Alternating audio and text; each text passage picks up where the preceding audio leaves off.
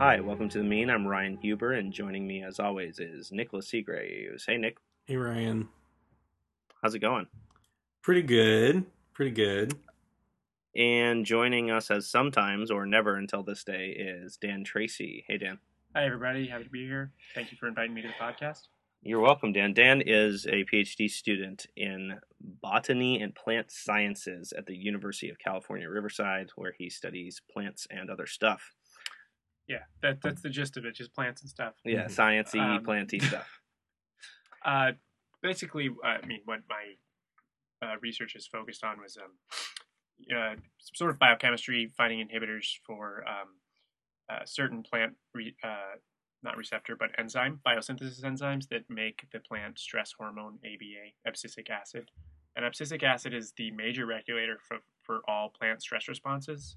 So, Just um, making plants stronger, basically, is what you're trying to do. not stronger, not at all, actually. okay, um, that's not what you're trying to Not do. what I'm trying to do. Okay. Um, plants respond to stress by slowing their growth, um, closing their stomata so they lose less water, Mhm. um, and uh, several other different mechanisms. Um, and they're all initiated by this hormone ABA. Okay. Um, if you inhibit the biosynthesis of ABA, that's going to be very bad for the plant overall, Mhm. uh, in general, if you just Mhm. put them on it, um, because they won't be able to respond to stress. It's like if we couldn't sweat or something. Yeah, it's a, that's a pretty good uh, analogy actually. Um, but um, another thing about ABA is that it inhibits germination because um, if you have a seed out in the environment, it doesn't want to sprout until it's in a an environment where the conditions are right Mhm, for sprouting. mhm. So if you have an active ABA bio, uh, biosynthesis pathway, that means that it's um, the plant's under stress and the seed won't sprout. Uh, but uh, for farmers, that's not always the best thing because um, what happens is every year, it doesn't matter um, the conditions, you'll always get some seeds that won't sprout, and then you'll have seeds that sprout at different times. So you have asynchronous germination. Germination. The idea is, is if you have an inhibitor, you can spray onto these seeds uh, right after you plant them. You can get them all to germinate at the same time, and you'll get a more complete germination rate. So that's been kind of the goal. So you're Um, actually, um, it's almost like allergy medicine because allergy medicine we take to stop our body from responding to something. Uh, yeah, in a way, sort of. Yeah, uh, stopping a natural response that is uh, Mhm. maybe over. Um, yeah, I think that's an allergy, sensitive. just like a histamine Yeah, blocker, right? yeah. So you're trying to inhibit this plant response so that things are more uniform, so that Yeah. plants can, so that you can grow crops in a more efficient way. Yeah. Yeah. So the rest of the lab focuses on other aspects of that pathway, trying to understand the details of it. Um, I'm on the biosynthesis side, Mhm. um, but yeah, that's my research. Cool. Have you ever seen Silicon Valley, the HBO show? Yeah, Silicon Valley. So you know, changing the world through middle out, you know, compression kind of Yeah. thing. Which So- would be amazing if it existed. Right? Yeah, yeah. So middle out compression is what they do, Uh-huh. but the goal is to change the world through all these Yeah. different ways. So what you just described what you do, but what is the goal of what you do? Like, well, how are you going to change I the world? okay, yeah. So the obviously the huge goal Mhm. uh, we put this at the beginning of all of the papers is well by 2050 the world's population is projected to reach 9 billion people. Mhm. um, meeting the feeding requirements of of um, that many people is going to be a challenge for the upcoming decades and this research will hopefully help to alleviate that challenge in some ways by increasing yields. Um, that's the goal for most um, plant research is increasing crop yields um, Also making delicious oranges for children.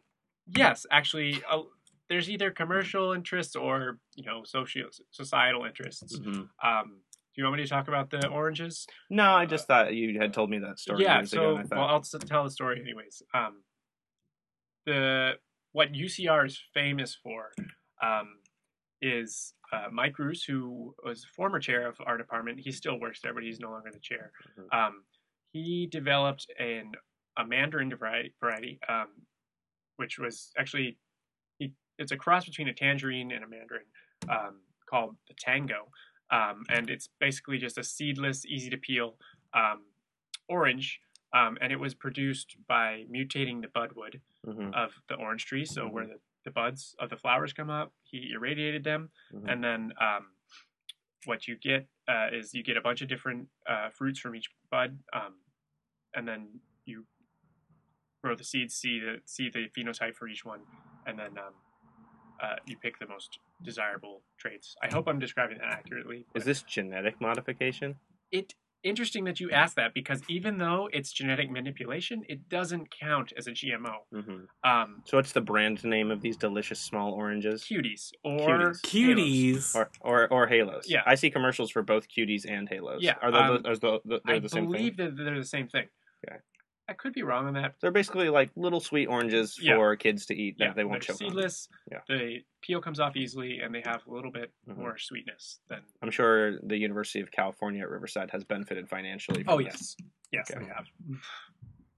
Nick, now that we've discovered the origin of cuties with Dan, um, you wanna you wanna really put the screws to him and, and ask the the burning question that we have about just the world and the nature of plant life and you know nine billion people existing.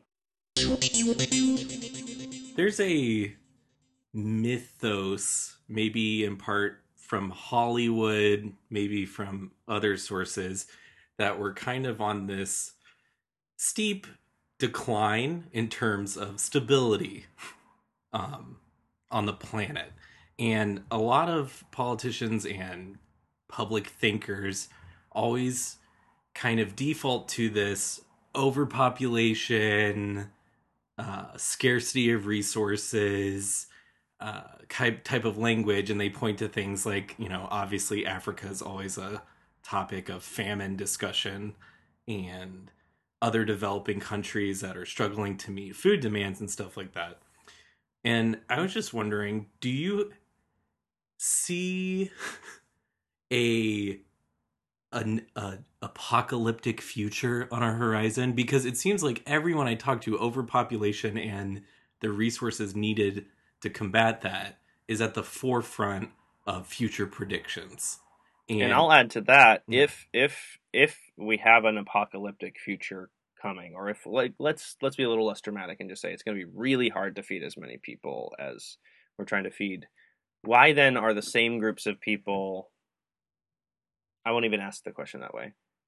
What do you think about the fact that the same groups of people who are talking about overpopulation and and the challenges of feeding the world often are also pushing for local, organic, slow food, green. Let's read some poetry in a grove of naturally occurring banana sprouts or whatever. Like for you as a scientist, how how, how do you see these this these two discussions um, conflicting or coming together or being just interacting? Okay, so I think the best way to answer that question is to take it back a long ways. Mhm. Um, the issue between food availability, food distribution, and locally grown organic things. Um, locally grown organic things can never hurt. Um, but if you're diverting resources away from the larger scale distribution, that will hurt. So, you're talking about like broad, uh, like uh, macroeconomics now. Yeah. Okay. So, um, Could you say a little bit more about that? So you, you're saying local organic stuff isn't bad, but then you talk about converting resources. So what do you mean by that? like if if somebody wants to open up their own little garden in their backyard, that's great, and that does help alleviate the um, load on the rest of the uh, population's food demands. Um, but then also those same people that are making gardens in in their backyards, they're generally in places where um, they're going to be fine no matter what. hmm Um, If their plants die in their back in their garden, they'll yeah, just then go they can just go. Yeah, exactly. Um, but it's still, I mean, it's very hard to say that that would hurt. If there's ever the scenario where um, people are moving away from uh, factory farmed uh, crops and and animal products, um, that would probably uh, cause a ripple effect and and, and eco- like economic damages to food and food availability to the country. So if Um, someone said, if someone powerful or a group of people said, hey, we don't want to do this factory farming stuff anymore. What we If really you need to do. extra regulations against factory farms in order to favor the growth of Mhm, local farming, I think that would be bad personally. mhm. I'm not like the end all uh, opinion on this, but I to me that seems like that would be uh, counterproductive. Mhm. Or would it be bad because it's just not as reliable or it just isn't as well, productive? I want to go. I want to go all the way back and walk us through. All right, walk Um, us through. In order, this will answer a lot of the questions we have. Yeah. We'll frequently interrupt you with clarifying questions Okay. because you're an expert, so you talk like an expert. Most people don't know what you're talking about. Okay, So we will interrupt you, but tell us the story of how we got here. So, um, you've all seen the population growth chart. If you haven't, um, the way it looks is It's just a hockey stick. Yes, a hockey stick uh, that's facing that's laying on the ground with the end of it straight up.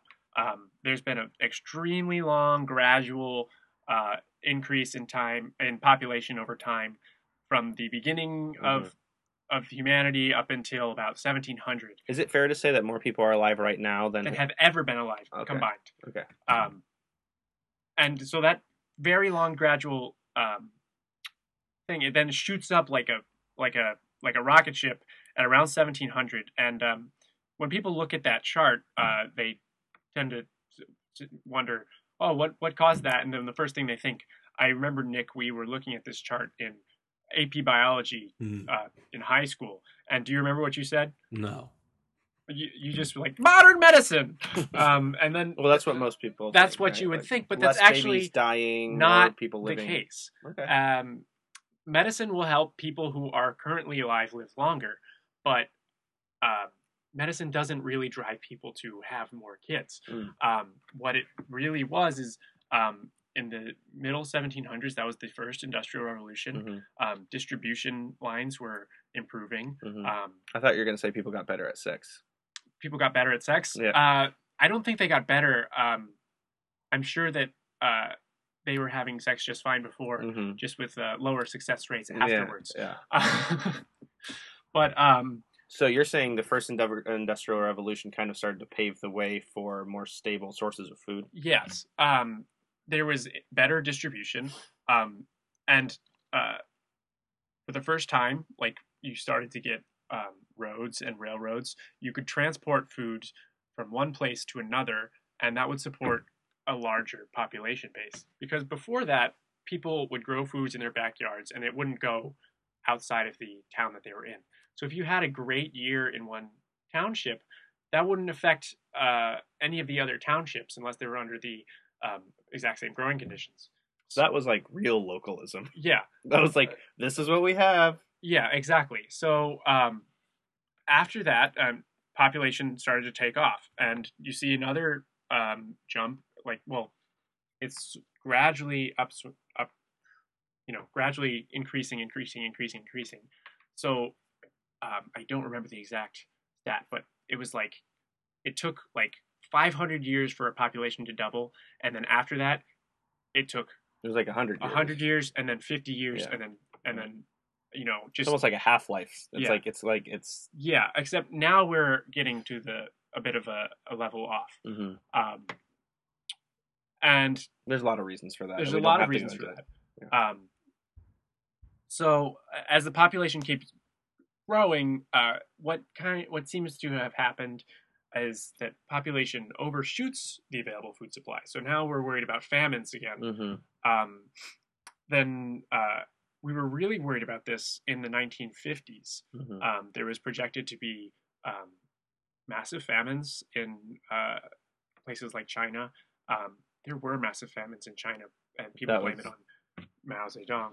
But um, there was uh, something that happened um, called the Green Revolution, which kind of saved everything. Mhm. Um, it saved lives. Uh, it allowed for us to feed um, millions and millions and millions and millions of more people than we were currently able to do. Um, and what the Green Revolution actually was was it was a combination of uh, about three or four factors, so um, that allowed for us to rapidly, massively increase our our um, crop production. And what it was is was mechanization of agriculture, um, and then the development of pesticides and fertilizers, um, and then the other one is uh, the development of new varieties Okay. that were high yielding. Um, So could you give those three things again? so there was mechanization of agriculture, Mm-hmm. uh, the development of new varieties, high yielding varieties, Mhm. and um, the uses of pesticides and fertilizers. Mhm. Uh, that's that's the main thing. I mean, so all three of those are sort of the the boogeymen or the enemies of certain groups of people who don't want any of that to be part of. They don't want massive mechanization. I guess they don't want true, they don't want pesticides, and they don't want any kind of you don't tinker with our, you know, at least in some ways, don't tinker with our. yeah. in plants. So the that's the interesting thing is that the varieties that were created, again, they were not GMO. They were um, they were developed through uh, not transgenic means. Um, I don't know if I said earlier the difference between a genetically modified organism um, and a um, non-genetically modified organism that is also, you know, an improved variety is genetically modified. Technically, only covers transgenic organisms, and what that means is uh, where you take a gene from another organism, or it doesn't have to be from another organism. It could be a gene that you make, uh, and then you directly insert that gene into the organism that you have. Um, Like I want this corn to grow in the dark, so I'm gonna take a jellyfish gene that is bioluminescent and put it in this corn so it glows in the dark. yeah, that that is an example of something that wouldn't work, but would be a GMO. Um, This is hypothetical. Yeah, There of course. There's no This glowing is corn, though I wish there were. you Yeah. could you could very easily there, there is there is glowing corn. Is People there? make glowing corn all the time using the exact same thing that you said, uh, the jellyfish gene GFP. We use GFP corn to as a research tool to um, uh, like you attach GFP to a certain protein within the um, within the corn, and then you can see where in the cell that protein is. Um, so it's a it's an imaging mechanism because Cool. you can't see proteins uh, otherwise without uh, them producing light or something like that or being stained. You learn something new every day. So good example.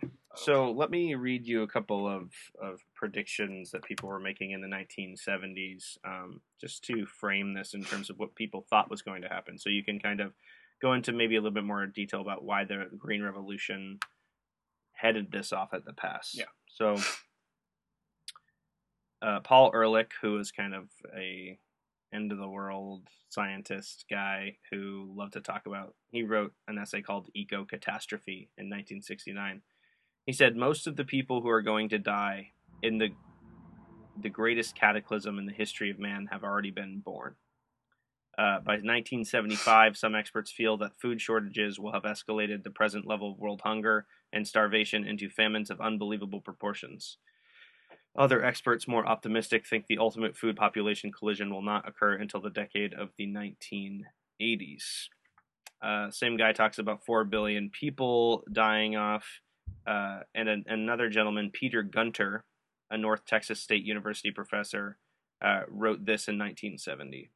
Demographers agree almost unanimously on the following grim timetable. By 1975, widespread famines will begin in India.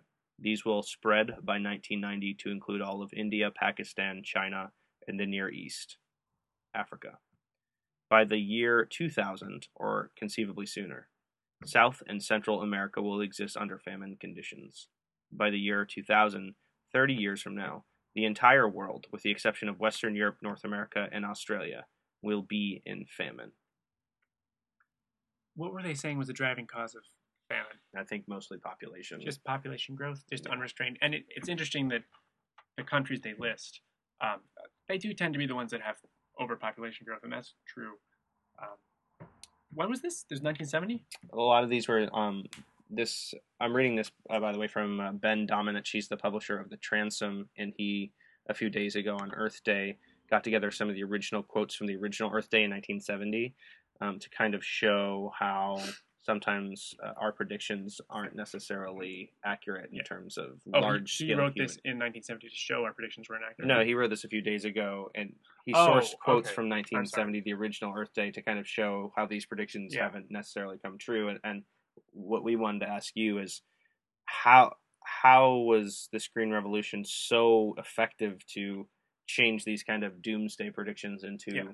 the world we know today, where there is hunger and there is there is famine, but it's nothing close to what yeah. what was okay. being talked about so here. it's interesting that these come from the 60s because this happened before. Uh, it came from the 70s because this happened before. It, it started in the 60s. Okay. Uh, the guy who kind of saved the world, his name is um, Norman Borlaug, uh, and he um, he received a Nobel Prize in 1970 for his innovations with um, it was corn, uh, maize, and wheat uh, breeding.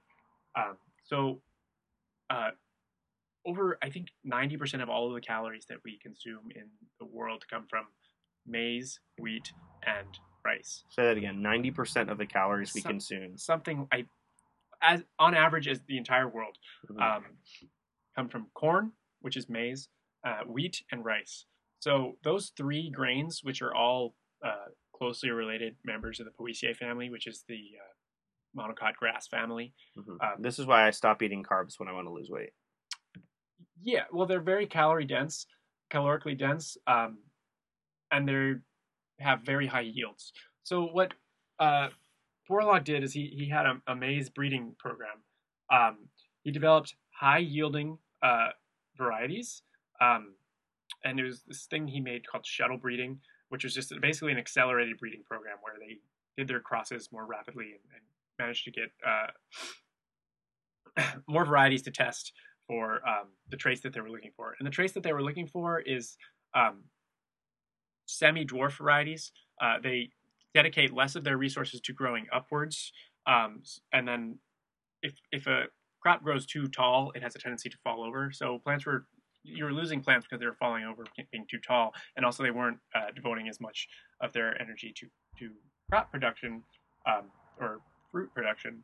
Uh, technically, corn, rice, and wheat are all fruits. hmm If So you- we call wheat grains berries, right? Um, And people refer I don't to think like that they're the, berries. Uh, well, they call that's a it might be a col- colloquialism, but when I was really into making my own bread, I would buy this like raw buckets of raw wheat, and they would refer to them as berries, like wheat berries. I don't know if they're technically berries, but it, it, there is sure. a, there's I a fruit analogy there. rice is an achene, I believe, which is a type of fruit. There's there's lots of different classifications for the massive variety of fruits that But we have in eat the world. fruit. Yeah, yeah. Most anything that you eat from a plant, if it's not a root or um, or uh, like a stalk, it's a fruit, and so that makes a lot of things you wouldn't consider to be a fruit a fruit. Um, peppers, on, onions are vegetables. Um, peppers, tomatoes, um, corn, and all the grains. So yeah, so I'm di- uh, getting off track. Um, so he, Borlaug, um, he developed these techniques for for um, selective breeding, uh, rapid selective breeding, and then he wound up with uh, wheat and maize varieties that um, that had these traits that they were looking for, and um, and then also uh, other people took his techniques and used it in rice, and um, what they called it was miracle rice. It was semi-dwarf, high-yield plant, yields ten times more uh, compared to traditional varieties, and that what that did was it cost the cost of rice was reduced from five hundred and fifty dollars per ton to uh, in 1976 uh, to in 2001 two hundred dollars per ton, and That's that's staggering. not adjusted for inflation either. Um, so it's like two thirds reduction in cost, uh, even more so. Yeah, with inflation. Yeah. So this is it. It made calorie-rich food massively cheaper. Yes, uh, like way cheaper, and that what that allowed was people in rural areas to uh, survive because you know, um, like the foundation of civilization is having surplus, right? If people don't have enough food to feed their families, they're not going to have families. Mhm. You know, they generally, And they're certainly not going to become a blacksmith or yeah. start to Exactly. knitting things for other people. But even after this, the thing that kind of happened is that population was still skyrocketing. We matched it, but then it still overshot. Um, we didn't have the famines that we thought we were going to have, but um, we now are in a com- position where we're still struggling to meet up with um, demand. Um, and so we're still in the same sort of situation where I we're ask you a question about that, second green revolution. We we a lot of uh, the Western countries, like the United States of America, we have problems with obesity. We have problems Yeah. with overconsumption. I've been told that we throw away forty percent of our food. Um, Yeah. So, some areas of of the planet have too much in some respects, and some areas don't have enough.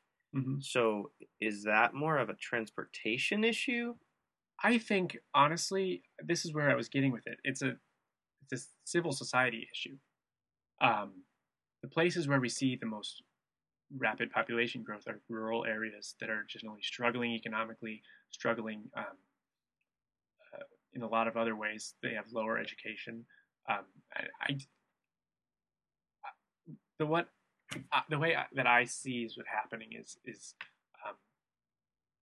these people in lower income areas, uh, children are a valuable resource to them still. Because Um, if you're family farming, yeah, you Um, still have an incentive to have children, um, but feeding them may be difficult. There's also, you know, other issues like poor family planning. hmm Um, in Africa, that comes up a lot. People um, having unprotected sex or doing silly things with sex, um, and you know, having a lot of unwanted uh, pregnancies. And you know, I you know, there's that stat. There's however many children die every day of starvation. That's a real, uh, like what is it, uh, twenty-seven thousand or something like that. that's a lot. Mhm.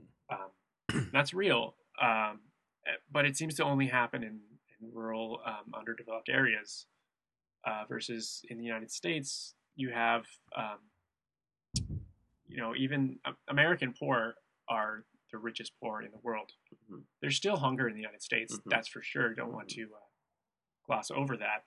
Um, but even if you're Our poor are also the richest poor in the history of the world. sure, yeah, There's never been poor people like our poor Yeah. people.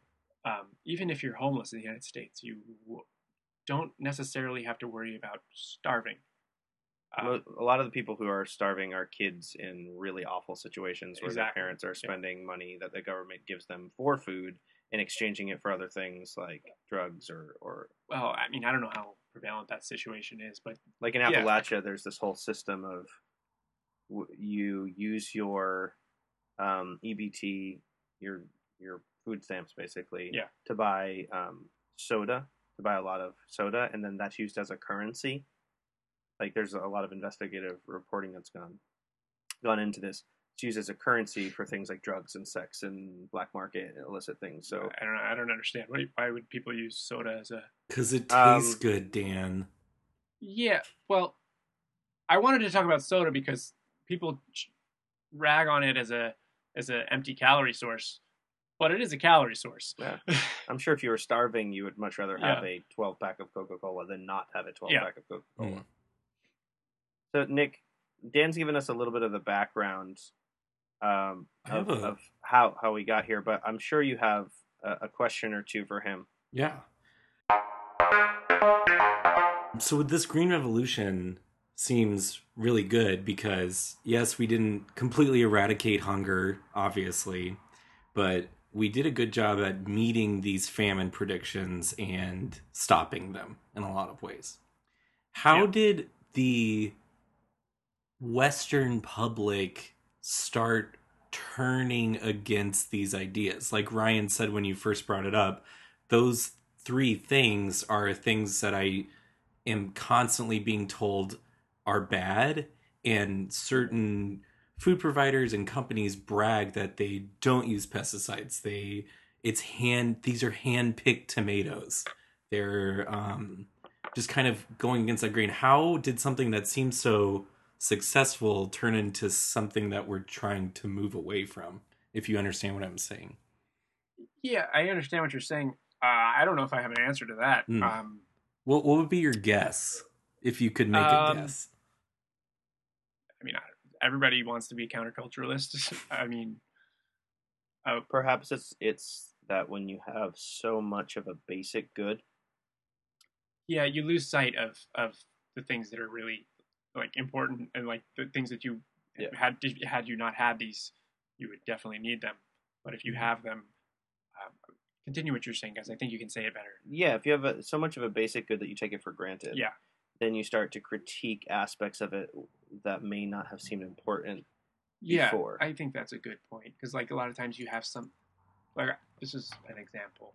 Um, the so maybe a terrible example, but the new Zelda game came out. Mhm. It was given 10 out of 10, everything. Already was- a good example. It was, uh, everyone said it was amazing. hmm And then there's people that are like, it's great, but I have, uh, you know, I don't like this part of the game. hmm And then they're just complaining about small Mhm. areas of the, the game when the Mhm. overall game is like one of the most amazing Mhm. things that's ever been produced as a video game. Um, and then, you know, pe- there's still people complaining about it.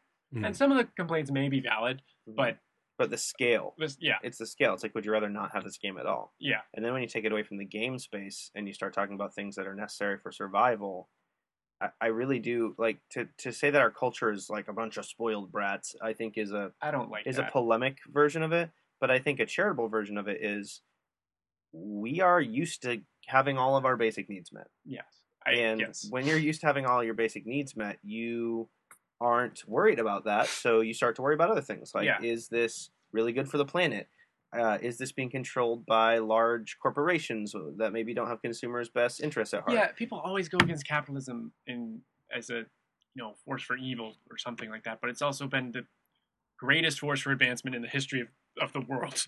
Um, Well, that's that's your opinion, white man. yeah, uh, without capitalism. Okay, did I tell you that uh, Borlaug's research was funded by the uh, Rockefeller Center? So Nor- Norman Rockefeller, Rockefeller. Rockefeller, um, the Rockefeller Foundation became concerned about those famines, and then they they funded this research out of their profits. Yeah. You know, uh, so you without, don't have to convince Nick and I that capitalism has an Yeah. upside. Um, I I do think that Nick, you you see this on the ground all the time because you're around university students. You're hearing these conversations. If you had to give the the strongest version of their argument, how would you articulate it?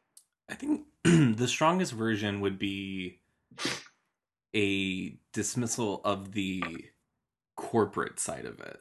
So not that Mhm. these processes aren't good or that they don't have good results, but that things like Monsanto like you know Monsanto is that classic evil corporation. Like it just Mhm. fits that stereotype Yeah, so they do well. really crazy stuff. Yeah, I and they mean, do. I, lo- I love Monsanto. I just maybe I shouldn't say that. yeah. But um, a lot of the things that people uh, criticize Monsanto for, like the uh, sterile seeds, hmm um, that's extremely important that they have sterile seeds because the main actual concern about GMOs, one of them, is that um, you could have uh, interbreeding with with uh, native species, um, and if you didn't have sterile seeds, you know those seeds could escape into the wild and then sprout.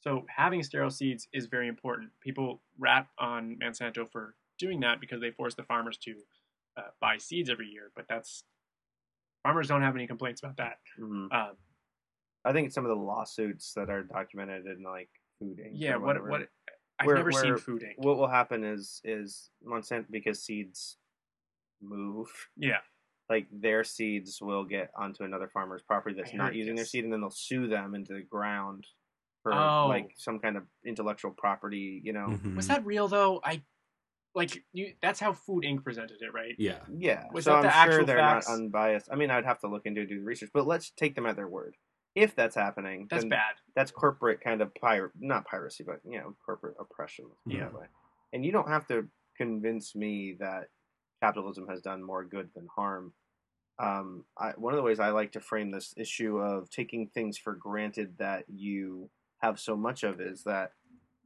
and I, i'm stealing this from somebody but environmentalism is a luxury good Yeah, environmentalism sure. is a luxury good because before to have environmentalism you need to have something that's harming the environment.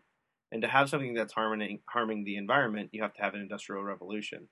And the industrial revolution was a human response to subsistence survival living right? So Yeah. to even get this sounds kind of marxist of me nick but to mm-hmm. even get to the place where you can have a concern for environmentalism you already had to have added layers and layers and layers of luxury. Yeah. right?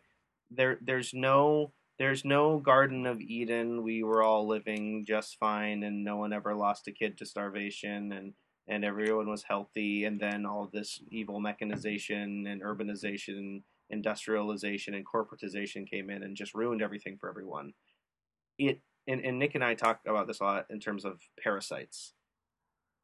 Environmentalism is in a way a parasite. It's living off of the larger thing that had to happen for it to exist. In the same way that the federal government is a parasite off of the economy writ large, right? Yeah, parasite has a very negative. It has a ne- negative connotation, and, and I often say I'm not. I don't mean this to be as negative as as it sounds, but the smaller thing dependent upon the larger thing doesn't live without the larger thing. Yeah.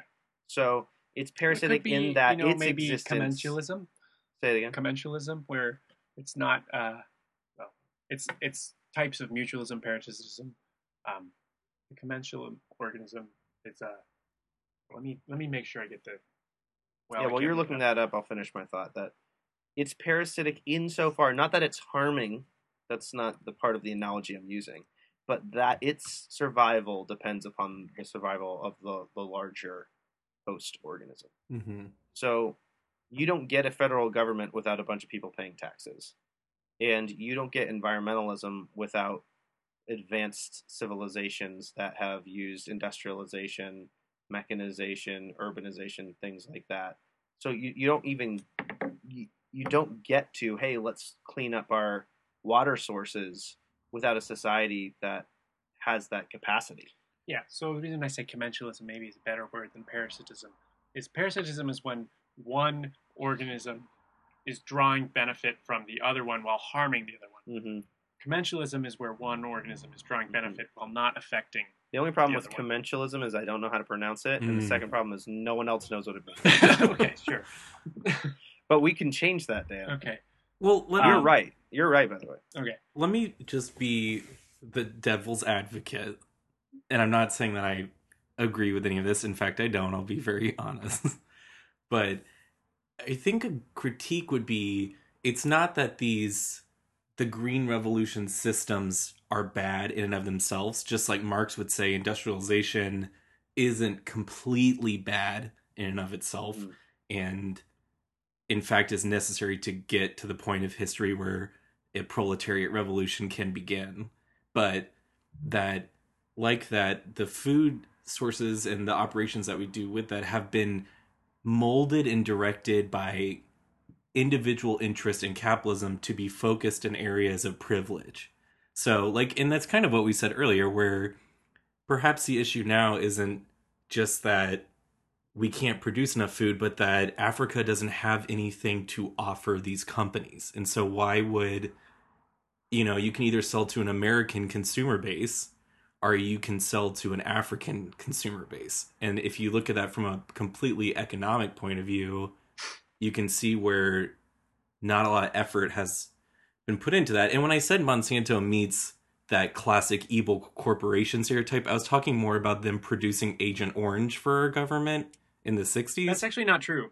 It's it was a different company that Monsanto actually wasn't the one that produced Agent Like they got, they had um, changes in ownership, and then for some reason the the name remained the same. It's completely different um, company. So let's at least agree on this. There is a perception that is Yeah. widespread that Yeah. Monsanto is an evil corporation. Right? Yes. Yeah. So And whether that's built on deny all the right have done any- facts. they haven't done anything wrong. Mhm. Yeah. I won't. I won't say that. Um, but I think that people You think it's overstated. definitely overstated. Yeah. Mhm. Well, I mean, and they obviously they pick and choose. I mean, the Monsanto website itself says that they still maintain responsibility for Agent Orange. Really? Yeah. So their website interesting. itself says from 1965 to 1969, the former Monsanto company manufactured Agent Orange for the U.S. military as a web as a wartime government contractor.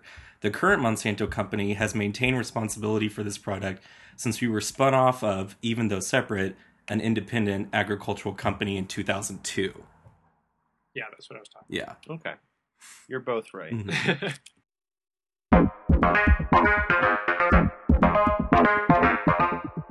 So so moving forward, it continues to be interesting to me this what we we're we're critiquing what we have going back to the kind of we have so much of this thing these calories these easily consumable calories wheat corn rice. We're critiquing what we have because we want a better version of it at the same time as people in other parts of the world are desperate for it. So practically speaking how do we i mean nick nick just frame the problem in economic terms and in market terms how do we um, at least get what we have into the hands of people who desperately need it. So the thing that's what I my fear is um, if we do manage to meet the uh, agricultural needs of um, the growing world population, uh, my fear is is that uh, just like what happened during the Green Revolution, we met the needs, but they still overshot it. That's going to keep happening. Mm. Um, I don't see any reason why that would stop happening. Could you Uh, explain why? And the uh, the way to get it to stop happening is um, it doesn't happen in the United States. It doesn't happen in westernized uh, countries. And I think really what it is is the development of a stable economic system. Mhm. Um, stable econo- economic systems promote the development people, you know, doing other jobs. Um, you're no longer an agrarian economy. Mhm. Um, having a child uh, is no longer incentivized as a as a as a work hand. You know what I mean? Mhm. I, I'm not sure that I could say that uh, like that's the cause that Mhm. children are you know used as a, precious commodity. Well, we we do but- know that the hundreds of but millions of comes from. people that have That's- escaped poverty in the last twenty to thirty years, most of them have been in India and China. Yes, that's what that, and those are India and China have have seen an explosion in non-agrarian economic sectors. Yeah, and their population gro- growth rates have subsequently declined. I mean, China also did the China one-child yes, policy, which was a disaster Um, and unethical, just Yeah, abomination. and now um, there's hundreds of millions more men than women in a certain generation of China, yeah, it's terrible. which is another but, problem. You know, maybe if they didn't do that and they still had the same, uh, I think people would have figured it out. yeah, yeah, China's doing a lot better than it was uh, during the So, years. so you're whatever. saying it's a fundamentally economic problem. I think it is. Would you also say that there are cultural aspects to it? I Not in a. I mean, I'm not. I'm a Western cultures, European so person, and my really culture's say- better. But it se- and and there are there are deep deep problems with our culture. I mean, I don't like that we have a culture that seems like it's increasingly hostile to children, especially seeing my wife go through um, I don't pregnancy. know what you mean because I haven't seen this. Yeah, so Hollywood in particular, Mhm. the industry that my wife is in, it's almost like children are these aliens that aren't welcome. Um, you know, rates of abortion in Manhattan and, New York are around fifty percent. right? They don't fit into like the hipster sort of. Well, frame. yeah, it's just they're in, they're in, they're a burden and an inconvenience. Yeah. It's the opposite of the farmhand kind Yeah. of thing, where oh, this this is an economic benefit to us. Now, children, when you're living in certain kinds of societies, like highly technologically advanced societies, children, you don't have children to benefit yourself economically. So the, the economic um, incentive is entire. It's, there's a disincentive to have Mhm. children, right? We know that a huge percentage of abortions are done for economic reasons. It's like I Yeah. can't have this kid right now for economic reasons, right? So we've kind of flipped that whole model on, on its head. So I, I'm saying all that just to say I'm not a huge fan of that culture. So I'm not trying to preach like the cultural um, superiority of what we're doing right now, but I would say that there, at least to my knowledge, there are some kind of cultural um, sensibilities that go along with some of the economic things that you've identified in places where there is overpopulation, there are famine. Uh, you mentioned some of the uh, sexual um, patterns of certain um, places in Africa, things of that nature. So there, there are very human elements that aren't just like systemic level elements that Yeah. go into like one of them is war. There's war happening in Sudan right now, and there's a famine. And yeah, well, war will definitely decrease stability. So not just economic st- stability is needed, but governance, right? Yeah. Like rule of law, property rights, and what Nick and I would probably hubristically call civilization. Like like that this process of uh, us humanistically pursuing um the common good. Education's part of it for me. Like it, and this comes off as like so paternalistic and so pro-Western. But once again, I hate certain elements of my own culture, so I'm not preaching the the superiority of it. But I think, I think, for me, mathematically, it seems that most people are rational actors. Not all the time, but most people are like, well, if I don't have enough food, I shouldn't have. I'm not going to have more kids. Yeah, but think that somehow that doesn't happen. but somehow that still that still happens for, It- for a lot of people. it people. happens in the United States too. I think I, um, where you know people have too many kids, but I, it doesn't happen as much. I don't know. I can't speak to it. I, I'm not. Um, That's fine. you know what I mean. But I, it's definitely something that happens. Uh, people miscalculate for whatever reason, um, and I don't think that there's maybe like, I don't think it's cultural. Um, I think it has to do with the systemic issues. Okay. Um,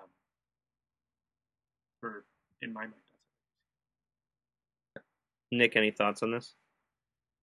Well, we're also dealing with something that is not only systemic and cultural, but it's also primal. So, I mean, the need to reproduce and to have sex, that desire is baseline forever. And I think obviously history shows that the ways we view sex, whether it's like a post romantic joining of two subjects and the beauty of childhood, or if it's more of an economic you know, daughtry, dowry, son inherits, working type of model, there is still the individual experience of you want to have, most people would like to have sex, you know? Mhm. And so, and I don't think that's a cultural thing. Like Dan said, I think it's almost like an animal, and not animal makes it sound like it's bad, but it's an educational thing. yeah.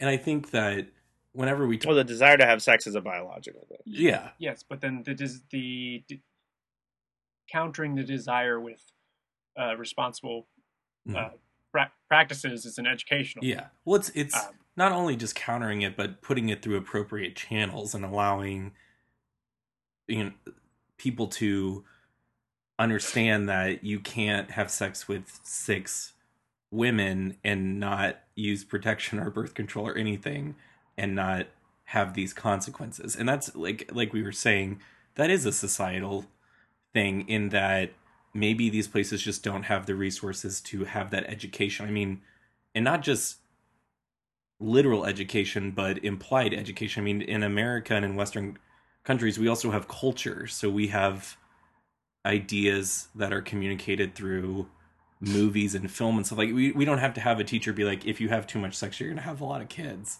We also just have narratives available. Yeah, we can watch all the angsty teenage pregnancy Yeah. movies, and you know. I'm 15 and pregnant 15. or whatever. Yeah. Um. yeah, that's what I was trying to say earlier. Maybe I was saying it indelicately. Is in my opinion, in some places in the United States, we have so much of that that it's harmful. In, in my in my philosophical and ethical So opinion, what? so much of that um, restriction of childbearing as burden, right? Mhm. So so yeah, I can see. so it's not in some places we've overdone it, and I'll tell you a specific way that this this happens. That I've read a lot of articles by women in this position that because of movements towards gender equality, feminism, because of our our economy and how advanced it is, and the kinds of jobs and job training, because of birth control and uh, later family formation and um, monogamy pairings, because of a lot of different factors, many women find themselves in their mid to late 30s or even early 40s, and they would have liked to have children, but now find it a an enormous challenge, biologically speaking. Mhm. So this is just one manifestation of our culture, which kind of pushes back on that. We would call I would call it maybe even like a hyper responsible child, you know, vis-a-vis childbearing culture. Whereas you have some other cultures that are experiencing still the opposite problem where childbearing is just something that kind of happens to you and there's very Mhm. little birth control and very little family planning and and then very little options for the, the woman in that Yeah. circumstance. so so it's another manifestation of this thing where sometimes the west has so much of something that it might not be in my opinion the best that we're out of balance on the opposite side in, in many respects but that the more the more urgent need is felt by cultures that are different than ours that don't have the surplus don't have the fundamental economic surplus that we Yeah. have so that we can make these kinds of mistakes like oh i'm 36 and i want kids and but like you never starve to death so you know so uh, these other cultures uh, and areas and people real human beings who are struggling with feeding themselves feeding their children they have a much more urgent need than any of whatever our kind of secondary needs are like maybe we're psychologically affected by the fact that we're not around children enough, and so we, we become sort of selfish, narrow-minded people. Like Nick and I have talked about before, that you forget sometimes that you are siloed in the types of people that you spend time with. So Nick, you were talk, talking about that yeah, in, sure. in reference to like being in a college town Yeah. the other day. Well, it's just you just see everyone who's either in their early 20s or in their like late 40s, early 50s. And those are like the two demographics of people that you see. And then you drive to the suburbs and you see like children and elderly people and you're like, "Oh, these people don't go to college, but they exist and I just never see them." So it's, you know, it's just a really surreal experience sometimes to understand that. And I, I And that, I wanted to clarify too. I wasn't saying that these cultures are like inept or stupid that they can't figure this out. It's I was more agreeing with the fact that they just don't have that luxury to start producing educational programs and cultural programs that enforce these ideas. You know, like there's not even enough money for like Ally McBeal's powerful woman and she has to think about babies sometime or whatever. It's is that even relevant anymore? Why did I bring up Ally? I don't know. Okay. I don't know if what Ally it is, so probably not. Yeah. I mean, Ugly- it's from no. the '90s. I can't think No. of one. It's fine. Um, I, I agree with you. I think sometimes though it's what you said earlier, where I mean Freud said this: like civilizations rise and fall with with eros, with uh, you know, with the, the desire to have sex. Like men, in particular, heterosexual men, have done crazy things to try to win over women. They've built cities. They've started wars. Like this is kind of part of our human heritage and uh, when some of the sort of early Western Christian missionaries would go to some of some far flung tribe and try to help them with this specific problem of family planning. Um, especially, I've heard concrete stories about Indian villages where they would use sort of like a calendar of like, hey, have sex on these days, don't have sex on these days. You won't have Just as many kids. calendar. Yeah, yeah. So it's family planning, the rhythm method, whatever you want to call it, and like dudes weren't having that. Like they're they're guy like guys are guys. Like and so we're not exactly all, you know, exactly the same sexually, but there is this procreative urge, the sexual urge, and and oftentimes the best efforts of these you know catholic or whatever missionaries to try to say hey why don't you have like you know just a few less kids fewer kids? Um, they would totally fail because people want what they want you know and and it's hard to sometimes to convince people not to do something that they think is gonna be the most beneficial or pleasurable thing for them to do. Like it's it, you're not gonna you're not gonna convince everybody Yeah. Like most Yeah. problems, it exists in multiple arenas. So it I agree Mhm. it is a structural issue, it is an individual issue, it is a systematic issue, it is a scientific issue, but it's almost like the amalgamation of all of those things creates why it is a complicated problem. There isn't just an answer of if we all did this, no one would die from hunger anymore. It is Yeah, let me ask you like a hypothetical question. If we made like the most junky food, just Pringles or um, Twinkies, stuff with tons of pre- preservatives, white flour, white sugar, all that stuff, never goes bad basically. And then we shipped it to these places. Would those calories do anything for those people that are that are that are in famine? I'm yes. If you are not meeting like the basis, you know, necessary amount of calories per day, any source of calories will help you. So infrastructure is a big part of this then. Infrastructure is a huge part of this. Um, that's why I have we not said that already? Because you, you you said it in the context of the history Distribution and, and, in the and, um, 1700s how basically one of, one of the big parts of the life expectancy going up and the population going up was that people were now able to get things from other places that they couldn't before. um, yeah, so that's also you know a, a major problem in these areas is distribution. They're still very local and agrarian. Um, they, you know, the food from the village tends to stay in the village in a lot of these very rural places. Um, And I've heard, I don't know if this is still true, that it costs more to get something from the coast of Africa to the interior of Africa than it does to get it from New York City to the That coast of Africa. Probably is completely true. Because I, of the efficiencies of shipping, of uh, the whole sh- universal shipping container thing, barges. We've really figured out how to get stuff from coast to coast really then cheaply. within there's not very many good roads. Uh, that's you know I've never been to Africa, so I can't speak to it directly, but I Mhm. I wouldn't doubt that. Um, so yeah, distribution is is the crux of this problem. Like we say in the United States, we you know we waste like I think you said it already. 40%, of our yeah. food goes directly into the trash bin. I thought it was actually more than that, but uh, half of our food. Um, but that's if you have the distribution, that's perfectly acceptable. Hmm. Um, if we didn't have that distribution, we would probably waste less of our food because you know um, it would stay with us, and uh, there's, there's no way you can eat all of the food you make. It's going to go bad. But um, being able to ship off the extra food Mhm. um, and have a built-in margin for an acceptable loss, Yeah. that's part of the whole system. I don't like. I, to I was prove that this is a transportation infrastructure issue, let's dream up a, a thought project or a scenario in which we had portals th- fo- where we could take our extra food and, and put it through to other people that living in these these rural villages. they say that we produce enough food to feed the world. Mhm. We do if we had zero waste, Mhm. but zero waste is a pipe dream. yeah, okay. Um, that's what I want to say first. But now set up. yeah. So if we had these, like you know, the video game Portal, uh if you had these portals, Yeah. that you could just put like up. I ate half my piece of pie. I want to give it to someone in Kenya or whatever. Like that that thought experiment helps illustrate that this is this is to a great degree an infrastructure and transportation issue Yeah.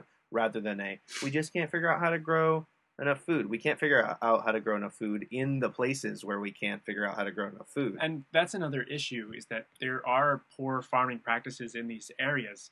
And I went to a seminar a while ago about uh, the goal of, of what they were doing was to take uh, proven farming practices and to teach them to Mhm. the rural. Yeah, I've heard of like uh, work trips to do that. Yeah, and you know that's another great way to combat this problem because the problem it, it, there's two problems. So we still are not producing enough food to feed these people in the areas that we need to be producing, and then also um, the distribution. So Mhm. like if you can, we're- you can solve either one, yeah, right? um, solving both at the same time is the way to do it. Um, part of the, you know, like science is another thing. Um, you know, increasing yields per field, but I think the more pressing issue is even outside of uh, research is to just uh, optimization of the lands that we currently have, and um, a big problem is like finding arable land, but uh, you can maintain arable land a lot better in the places that uh, where there's bad farming practices, where they make their land not arable by, you know, uh, you know, not taking care of the soil, Mhm. uh, growing certain crops that are really uh, nitrogen uh, heavy. They use a lot of nitrogen, um, and they don't have fertilizer uh, readily available to them. So there's there's lots of optimizations that can potentially be done that I think are really important to do, um, but maybe difficult to implement. That's good. So, takeaways from this is there are there are there are some personal elements. There are some sort of government level national elements. There are some systemic, economic kind of I would say you know kind of what Marxists identify uh, elements. But there's also really practical, technological. We still can improve on plant science and yields. We still can improve on um, roads, bridges, infrastructure and we can still improve on people's farming techniques and we can attempt to change people's minds about how to do family planning but there's no guarantee that people will will Yeah. decide to do that I mean, I think the solution to this problem lies in, you know, meeting the demands and then also finding a way to slow population. And the, um, you know, the most proven method in terms of history is industrialization and uh, and education. Uh, so globalization will almost naturally solve some of this Yeah, if if we continue, like, if it, you know, if it's sustainable yeah, and we I mean, choose to do it globalization can also hurt um, rural areas, especially. hmm So maybe not. I mean, it's it's very difficult for African countries to get in on the the globalization game.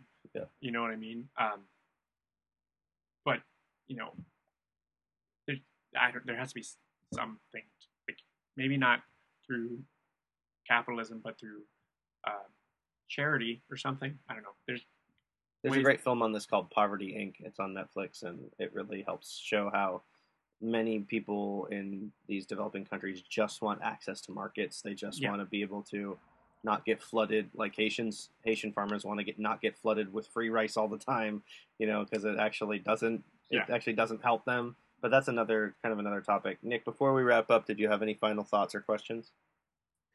Not really. I I think I've learned a lot more than I thought I needed to know about this. It, just showing how complicated of an issue this is, and it's Yeah, I thought this was going to be like an all science talk, but Yeah. it got very. it's you know, not science. Food security is is like one quarter part science, Mhm. and then like the rest is economics and anthropology. Now and I know that. sociology. That's why I said that at the beginning before we were recording. mhm. But yeah, it's it's a very complicated issue, um, and you know, science is not the only way to solve it. And that's another thing that I wanted to say is that um, we're at a point right now where we need another green revolution to meet the demands. Um, and what I think the scientific community wants it to come from is through um, GMOs. And we have GMOs now, but they are they they didn't bring the same kind of improvement that the um, new varieties of rice, wheat, and Mhm. corn did in the So we're not there yet. yeah, so that was a tenfold increase in production. GMOs have not matched that. Um, like they GMOs bring costs down, uh, pesticide costs and um, herbicide costs, but they don't um, dramatically in- increase yields in the way that those other advancements have. And those other advancements were so great that it's difficult to build off of them. You know what I mean? Like it's difficult to optimize crops beyond ten times yield increase. Um, so it is a big challenge going forward. I think it is a meetable challenge, um, as long as we're also investing in, in development of, of civil society. hmm you know. It might be in that seventy-five percent that's not direct science research. It might be that that in those factors is the next green revolution. Yeah. Sure. All right, we're going to leave it there for today. Um, thanks, Dan, for joining us. Uh, we'll be back with an, a new episode next week, uh, hopefully with another expert. But if it's not with another expert, it'll just be Nic and I giving you our unsolicited opinions on philosophy and pop culture. But for now, uh, this has been Ryan. and Nic. And Dan, thanks for having me, guys. Thank we'll you. talk to you next week. Bye. Bye. Bye.